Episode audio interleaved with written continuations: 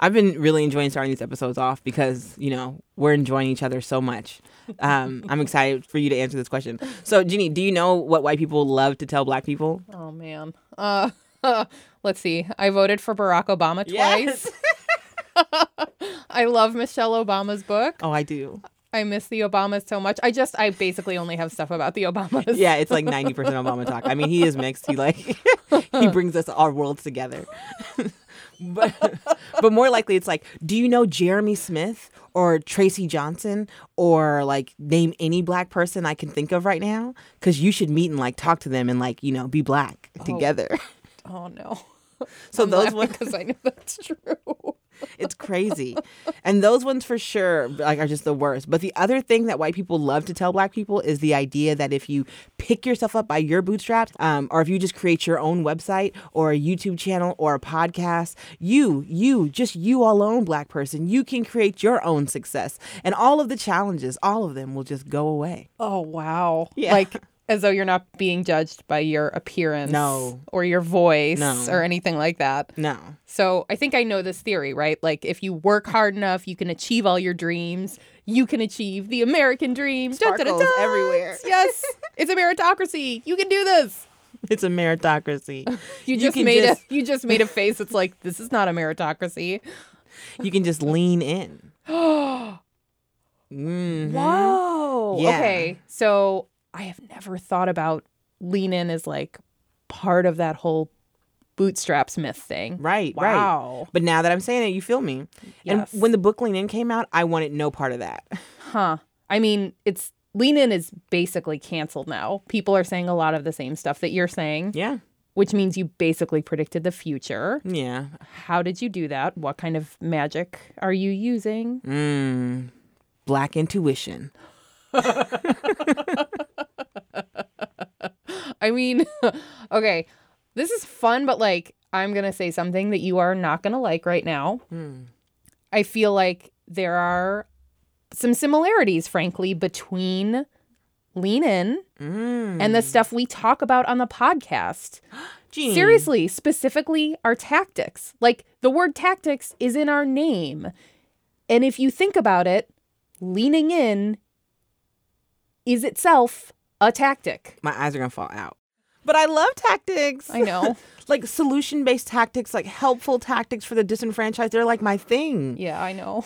But how helpful are like her tactics, like billionaire tactics, to me as like an associate's degree having black freelancing mom with a background in retail? Mm.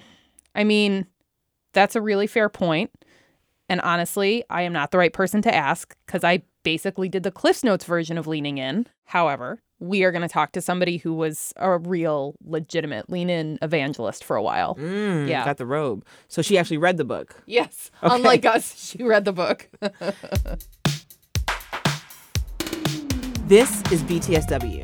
Battle tactics for your sexist workplace. I'm Eula Scott Bynoe. And I'm Jeannie Yandel.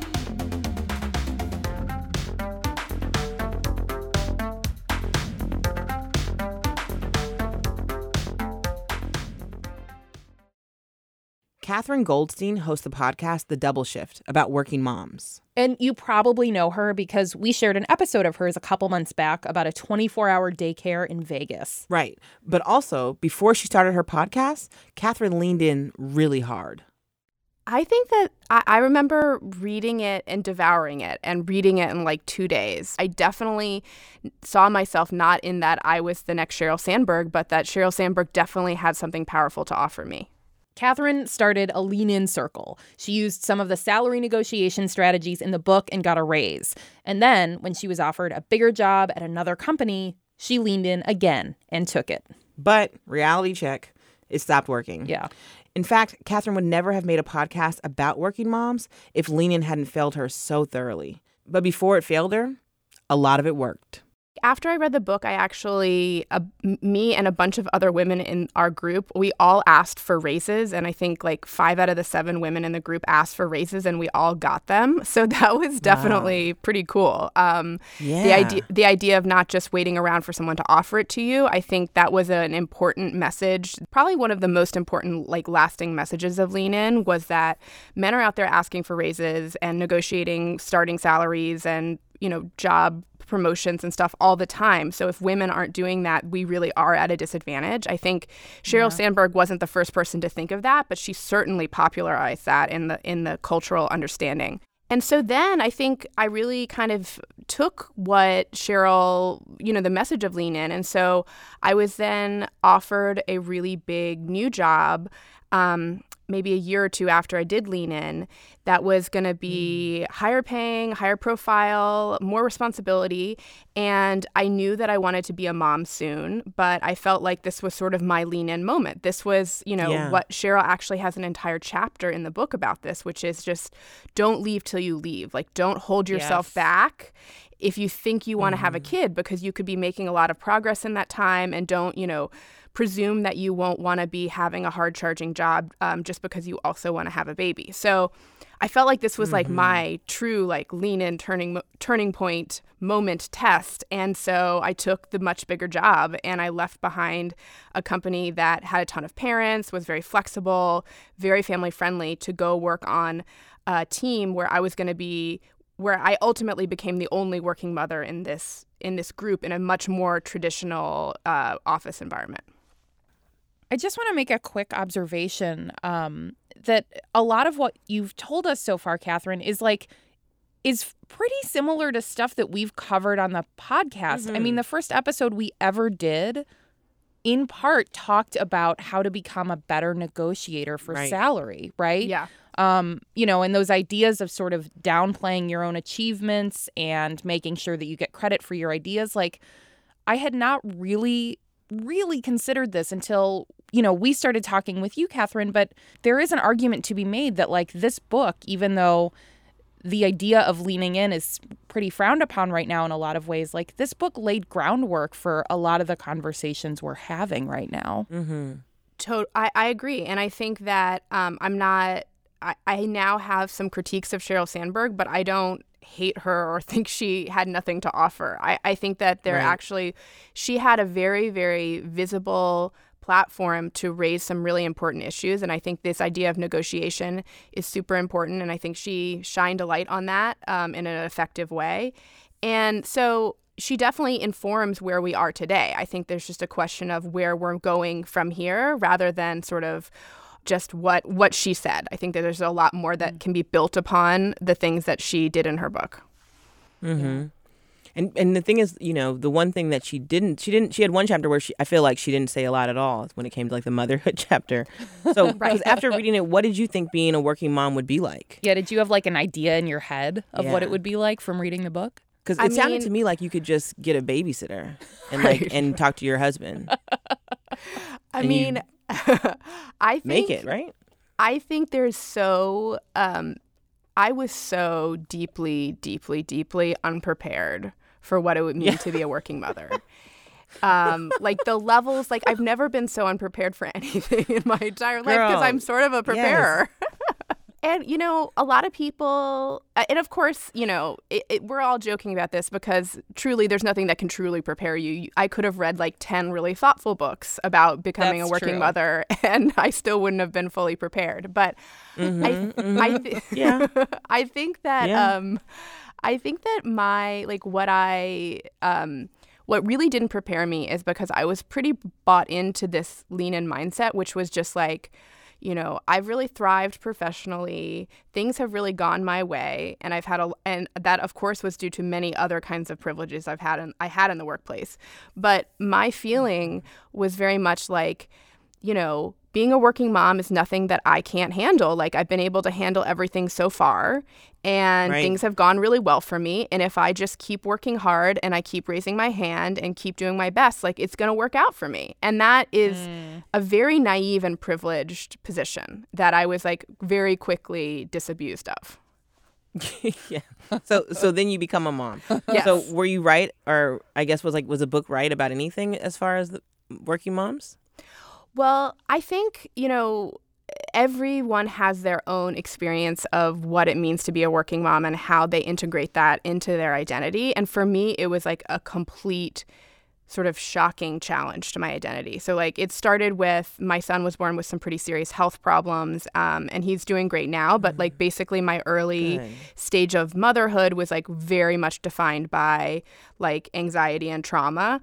And then I mm. lost my job shortly after I came back from maternity leave. So that mm. basically, like, completely unraveled my sense of identity.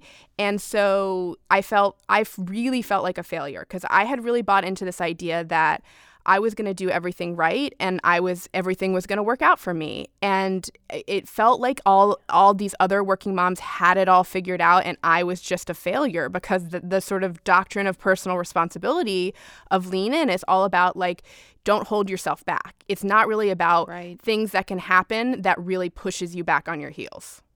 I did not lose my job during my sort of during my period of time coming back to work after having my child. Um, but I did have an experience where less than a year after I had my daughter, I was offered this promotion, and it was this kind of really big deal thing and high profile thing. And I specifically remember telling a coworker of mine who I really respected that one of the reasons I was going to take the promotion was because I wanted to be able to model for my daughter what it was like to become a leader who was a woman, right? Mm-hmm. Because there just weren't mm-hmm. enough women leaders, right? Mm-hmm. She was less than a year old. She Right. did not care. Like Right. under no circumstances was she going to be like was she like she did not care. She's not like my mom spends her time wisely. She's yes. like, yeah. Yeah. And it was, but it was, uh, you know, and I can't even say that I read the book Lean In. I just read all of the sort of analysis and coverage of it and felt like I had a handle on what I needed to do. And my responsibility was it says this somewhere in the book to not ask what the seat on the rocket looks like when I'm offered a seat on the rocket ship. I just get on the rocket ship, right? Right. Yeah. And so that's what I did. And what if the seat looks like poop? This i mean the seat looked like me burning up any goodwill i had built up trying to make this project work that i was in charge of. It looked like my health just tanking. Mm. um you know it looked like my relationship suffering and it looked like me feeling like i was terrible at everything. I mean you know my boss at the time basically told me i was failing. It was it was Whoa. harder Mhm. by an order of magnitude than I ever imagined. And the only person I could think of to blame was myself because that was the only model I saw. Right. Um, yeah, there was a ton and there was just a metric ton of guilt. I mean, what were the consequences? You talked a little bit about sort of losing your identity and all of that, but for you, what were what were your consequences? I feel like I'm still like trying to undo some of the consequences like 5 years later. Yeah, totally. And I, you know, I've thought a lot about like, what if I had made different choices, and what if I had stayed at the family-friendly job, um, and you know, I I definitely had a lot of ups and downs over like the three years that followed. Um, but I think, um, I think like I found a lot of like personal grit and resilience, but and that I'm grateful for that, but not that like now that I I'm and and it, this all sort of led me to begin studying and focus my journalism on working mothers. So like my own tough personal experiences like led me to think like maybe there's something more here that can be looked at for journalists um, because this is such a complex experience of being a working mother in America. Um, but I think like you know from my research and reporting, um, I think that you know I've even though I've had some very tough experiences, I've also had plenty of other things going for me, and a lot of women don't pick themselves back up. Like I know Yeah. so many women who drop out of the workforce or never work full time again or you know feel so bad about themselves for the experience and really feel like it's their fault that I think that a lot of times uh, as mothers, especially, we internalize our difficult workplace experiences because hmm. as a society, we're so conflicted about working mothers. Even though, you know, over 70% of mothers work, hmm. there's still this feeling like maybe it's better for kids if mothers don't work. Or, you know, maybe I talk to working mothers all the time about the judgment they face for basically every life choice they possibly make. Like, hmm. there's so much judgment. So I think a lot of times, those difficult experiences silence us. They make us feel really judged. And then, you know, we don't necessarily you know, maybe by the time, maybe five years later or 10 years later, we're ready to pick ourselves back up. But then our earning potential never recovers statistically. Um, we've lost many years in the workforce. And so it's not, I don't think that that's, I don't, I don't feel like as a society, this is working out for working mothers. No, no, no, no. And it feel I mean, I also just it also occurs to me and we've heard other people say this on the show too that like you know, we can just look at this as sort of a working mother problem, but the fact of the matter is anybody who needs to sort of do something besides be a traditional kind of achieving worker for whatever reason, like whether it's taking care of a baby or taking care of an ailing parent or taking care of yourself, you know, there because the stigma exists for working mothers, there's not really a model or a template for like anybody who has to step away from the workforce or needs a different working arrangement outside of sort of traditional achievement, career climbing kind of work life.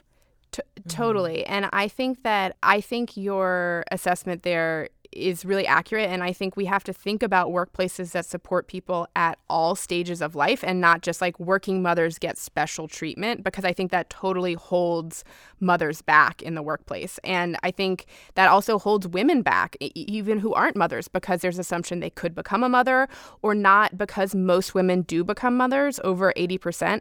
We don't see women in all kinds of jobs if so many mothers end up dropping out of the workforce or taking steps back. So that really imp- impacts all women and all people with mm-hmm. caretaking responsibilities or even lives who want to have uh, flexible workplaces that support them and whatever their, you know, needs or interests are.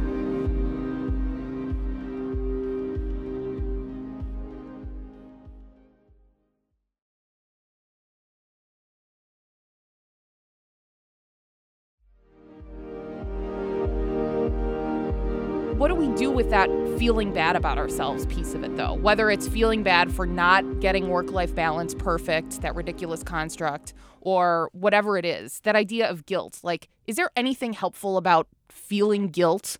I'm asking you in part as somebody who was raised Catholic, and I'm always guilty about something. So help me feel good about my guilt, Katherine Goldstein. Um, I was raised Jewish, so I understand guilt too. okay. What's good about our guilt? Anything? Um, and I'm here to tell you there's nothing good about your guilt. So, mm. so let me tell you right. a little bit. I'm actually really interested in guilt and mom guilt, and spe- specifically, and I've actually researched this. So, interestingly, there are no large-scale studies on moms and guilt, which is really interesting because it's like such a pervasive mm. phenomenon. But yeah, you'd think like get some academic research going on that, people. Yes. so, uh, but what I have found in my research is that guilt and anger operate in two different parts of the brain. So, guilt is hmm. actually a withdrawal motivation, which makes people feel quiet, embarrassed, they don't want to speak out, and they want to sort of just, you know, stay out of the line of fire and keep things to themselves. And then So, I just want to clarify withdrawal motivation means like it it motivates you to essentially like try and disappear. Yes. Like it, to step yes. back and make yourself less visible. Okay, yes. thank you. And that operates um, in part uh, one part of the frontal cortex. And then anger, which is sort of a different response to difficult situations. Um, it operates in this different part of the brain that's an approach motivation that actually makes you want to go towards challenges and speak mm. up stand up for yourself and actually fix things. So, wow. um, so I've found in my research, like I hear a lot about mom guilt, and so I'm much more interested in can we sort of transfer this idea of mom guilt into a motivating anger and Ooh. not necessarily an anger that's you know about yelling at people on facebook and just sort of burning you up but how could we translate these feelings of guilt that we are things are tough at our jobs or that we don't have work life balance and like identify what it is underneath that guilt that's actually making us angry because angry mm. people um, speak up for themselves at work they sue their employers they go to protests they try to get new policies put in place in their workplaces or in the government and so i think productive anger is actually like basically the only thing that's going to make things better for mothers because like i have found in my reporting like nobody's coming to stand up for um, for mothers if we don't get angry and stand up for ourselves mm. facts all facts I'm imagining my mind lighting up in different places. Yeah, right. Yeah, And how I can harness, right. That's amazing. And I I thought about how like in personal relationships I totally work on guilt. I like do things out of guilt, but then in, when it comes to like what I feel like my I do for a living, I feel like I do it off out of anger. In terms of like the way you lit it up, I was like, yeah, I'm frustrated with like oppression, yes. and so like I get up every day and I like work towards ending it, right? Totally. Because I I'm mean, angry. Yeah. Anger is like the primary motivator in the work of what I do as well. So like I am Mhm. enraged about the way mothers in America are treated and every single day I get up to make this independent podcast that like a lot of people told me wasn't worth making and I just keep doing it. So what if you're trying all this? I'm thinking about Le- I'm thinking about the anger I, I had after reading the chapter all over again. But so um but what if you try all this advice, right? Like you try all this advice and you are still being met with like systemic barriers, right? Like you're you're leaning in as far as you can and systemic barriers that you and I and Jeannie like we know exists and hopefully more people are coming to the understanding exists, right? Like there are things, there are these huge Mario castle size monsters that um we are like little Mario. We don't even have like one star. Is this not a star? One mushroom to like make it to where we're trying to get to. I want to extend the analogy and just say if Mario tried to lean in to knock over that castle, probably Mario would waste a life. Yeah. Oh, Yeah. would waste a lot. Oh, Yeah. that's so sad. So I'm feeling like I feel like the next logical step here is that women would end up blaming themselves, right? Like I couldn't get up this mountain because I just I just couldn't figure it out on my own. I mean, I really feel like starting to speak up about these difficult and honestly traumatic experiences that people have in the workplace instead of staying quiet about them helps us come together in community about how these things are not acceptable and need to change. So, if something, if you're dealing with something really terrible in the workplace and you never tell anyone about it, you know, that is the the burden you're always going to bear alone. And so I've really found in my reporting, like some workplaces are awful and toxic and you can't change them. And the sooner you realize that, like the better off you're going to be. And that's not a failure on you. There are other workplaces and probably most workplaces that are more in a gray area and that there are things that are could be good about them. There are things that are bad about them. There's some great policies in place, but there's like one really toxic HR person or something. Like it's usually like a spectrum and a scale of a, of what a workplace is. So. Yeah. I've really found in my reporting that the most effective way to change workplaces is to find allies within your workplace and get a bunch of women together to make real concrete proposals and policy solutions and and sort of try to push your workplace forward and and that's very hard to do on your own. I've only really seen it in my reporting with women coming together in community to do it together like a strength in numbers thing. Right. I mean, I have to say, I, you know, when I first started thinking about Lean In and, you know, reading all of the coverage of Lean In and kind of deciding to embrace that as a thing that I wanted to do, um, it didn't occur to me that I am not the same as Sheryl Sandberg. Like, I don't have the resources Sheryl Sandberg Right. has. I don't even really define success the same way Sheryl Sandberg does. Mhm. Um, Right. And so, uh, you know, I wonder, and I'm not trying to, I'm not again trying to make this about like, oh, I just misunderstood here. Like, it's really my problem.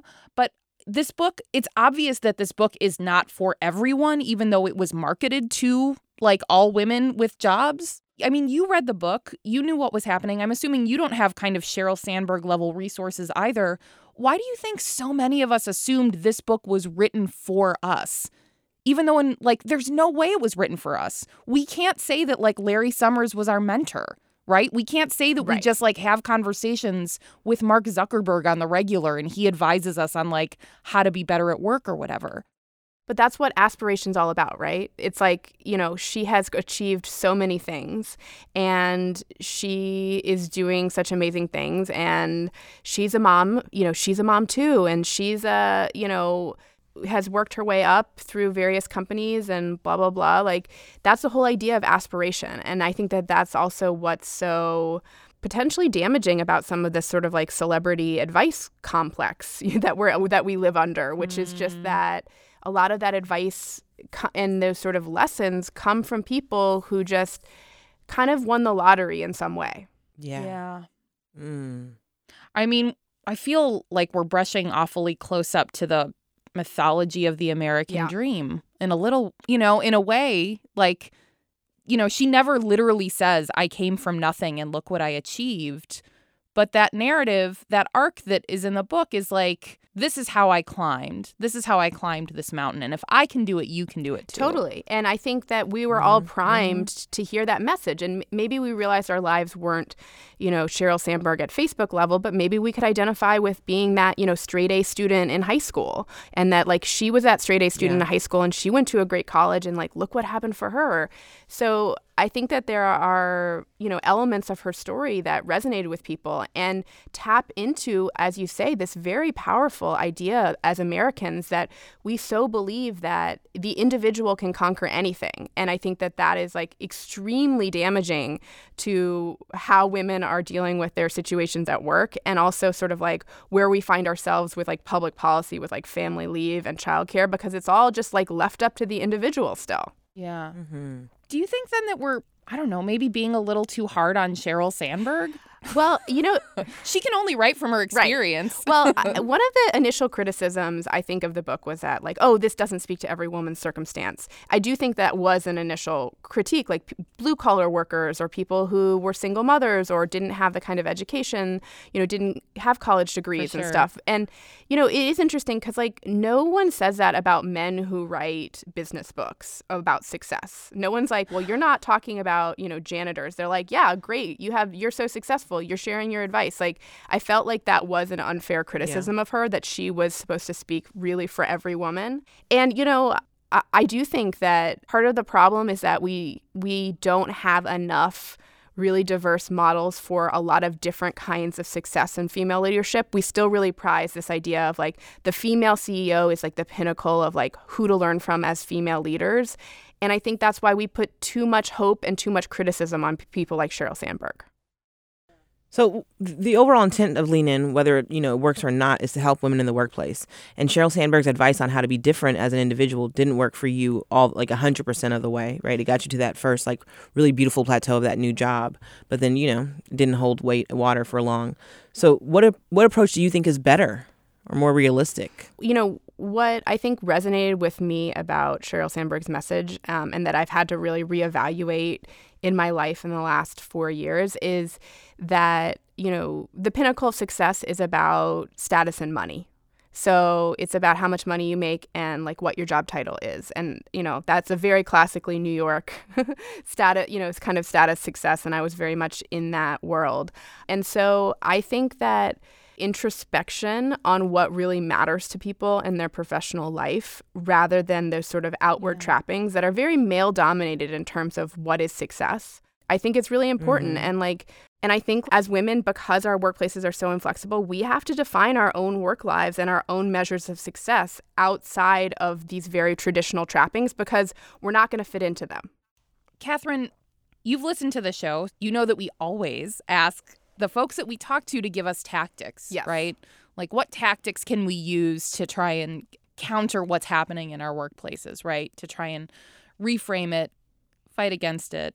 Our show title is literally Tactics Yes. for Your Sexist Yes, Workplace. yes.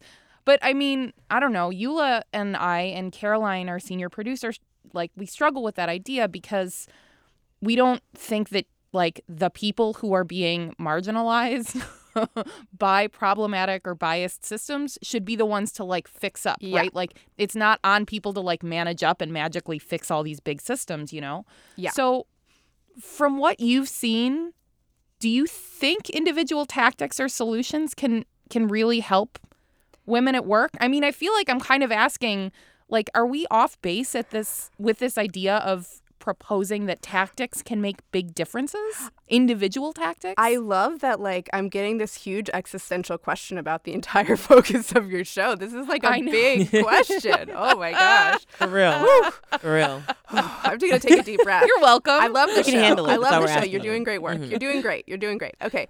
So here's what I would say. so um, because I have a podcast that's about working mothers, um, I get asked what my advice for working mothers is a lot. And Mm. because everyone, you know, I talk a lot about big picture stuff and, you know, systemic anti mom bias and huge obstacles we face in the workplace. And people are like, so what are your tips? And I've come to see it as sort of a radical proposition to refuse to offer a lot of advice because I feel like there's so much advice uh, offered, especially to mothers, but women in general, that all sort of pre like assumes that there's something wrong with us and that we need to be mm. fixed in some way. And that advice, even when it's really well intentioned or maybe even helpful, like plays into that idea. And I've come to see in my own work that like telling mothers to get up at 5 a.m. or like giving great lunch packing strategies like ain't gonna fix it because we oh god no because we face no. such huge things and that's the sort of like cool you know that's the sort of like you know candy that people always want at the end and I, so i've like come to see it as sort of like is there a way for me to radically challenge this idea by not like wanting to give super concrete tactics but with that yeah. said I do think like this idea that I touched on earlier of coming together in community and not sort of the idea of coming together powerfully with other women to change systems and governments and policies and the way we think about people that is powerful to me more than like here's one thing you can do. Like my my only tip is to come together in community to change these systems. And so trying not to make it so individual and more collective i think has the most potential power hmm. Mm. Hey, Katherine, I have to say, you kind of laid out a little stealth tactic earlier on that I just want to repeat because I, I loved it so much. Sure. Which is if you are feeling guilt about something, examine that and see if you can find the anger that is lying underneath that. Yes, I'm all that about that. I'm all about that. I mean, I feel like that's really, really powerful and I don't want I don't want to sleep on that one. I, I think that mothers, especially, are very ready to have a format to express their anger. And I think that I, if I can do anything in this world, I would love to give mothers permission to be angry. There's a lot of ways that you can channel that anger at the system into doing good, whether it's volunteering or becoming a foster parent or going to marches mm-hmm. or, you know, getting to know your neighbors and looking out for them. Like that is those are all powerful powerful things that people can do to channel their anger productively that isn't just about you know changing your whole career and starting a podcast. Katherine goldstein creator and host of the podcast the double shift. Thank you so much for talking with us. This was great. Thanks so much for having me. So what do you think about what we just heard? Mm, I'm having a lot of thoughts. I'm really thinking about how I define success. And yeah you know, because it's a hard thing to gauge. And the first thing that came to mind was the idea of Beyonce's career versus Cardi B's. Oh, explain. Yeah. so, well, Beyonce has like this very traditional like role of pop star in that she travels the world and has done this both before and after becoming a parent. Yeah. You know, touring and giving us what we want. Mm-hmm. Where Cardi B has managed to have like the same kind of trajectory and career as pop star, but she's doing a Las Vegas residency right now. Have you heard of this?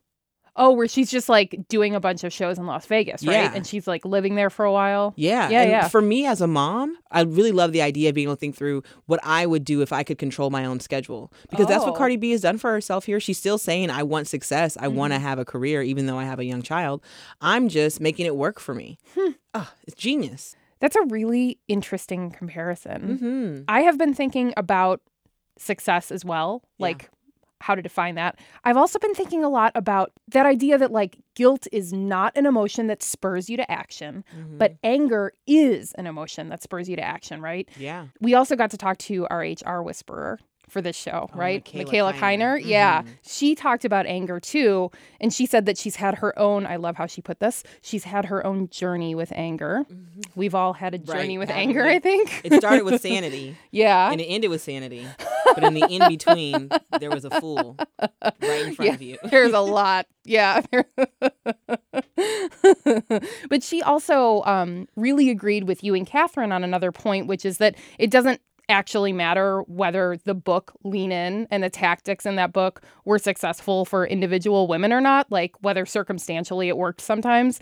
The systems are still biased no matter what. And that's the problem to work on. Like, that's the thing we have to focus on. Yeah. Yeah. I can see that. Yeah. So another really great point that Mikaela talked to us about was the idea of individual action. You know, being aware and knowing that you can't on your own fight this entire, you know, bias system. Yeah, yeah. But at the exact same time, you do have to show up for yourself sometimes, especially if you have a bad boss. Oh, and yeah. You're going to have to do a lot of individual action to work around that person Yeah. and to, you know, further your career even though it's very different from just leaning in with the hopes that you're going to do it all on your own. Yes. It's it's a tactic to go around them. Yes, this is like a limited amount of time where you're choosing to manage around somebody, Right. knowing that, you know, the system's set up against you. Because you can't do it forever. Right.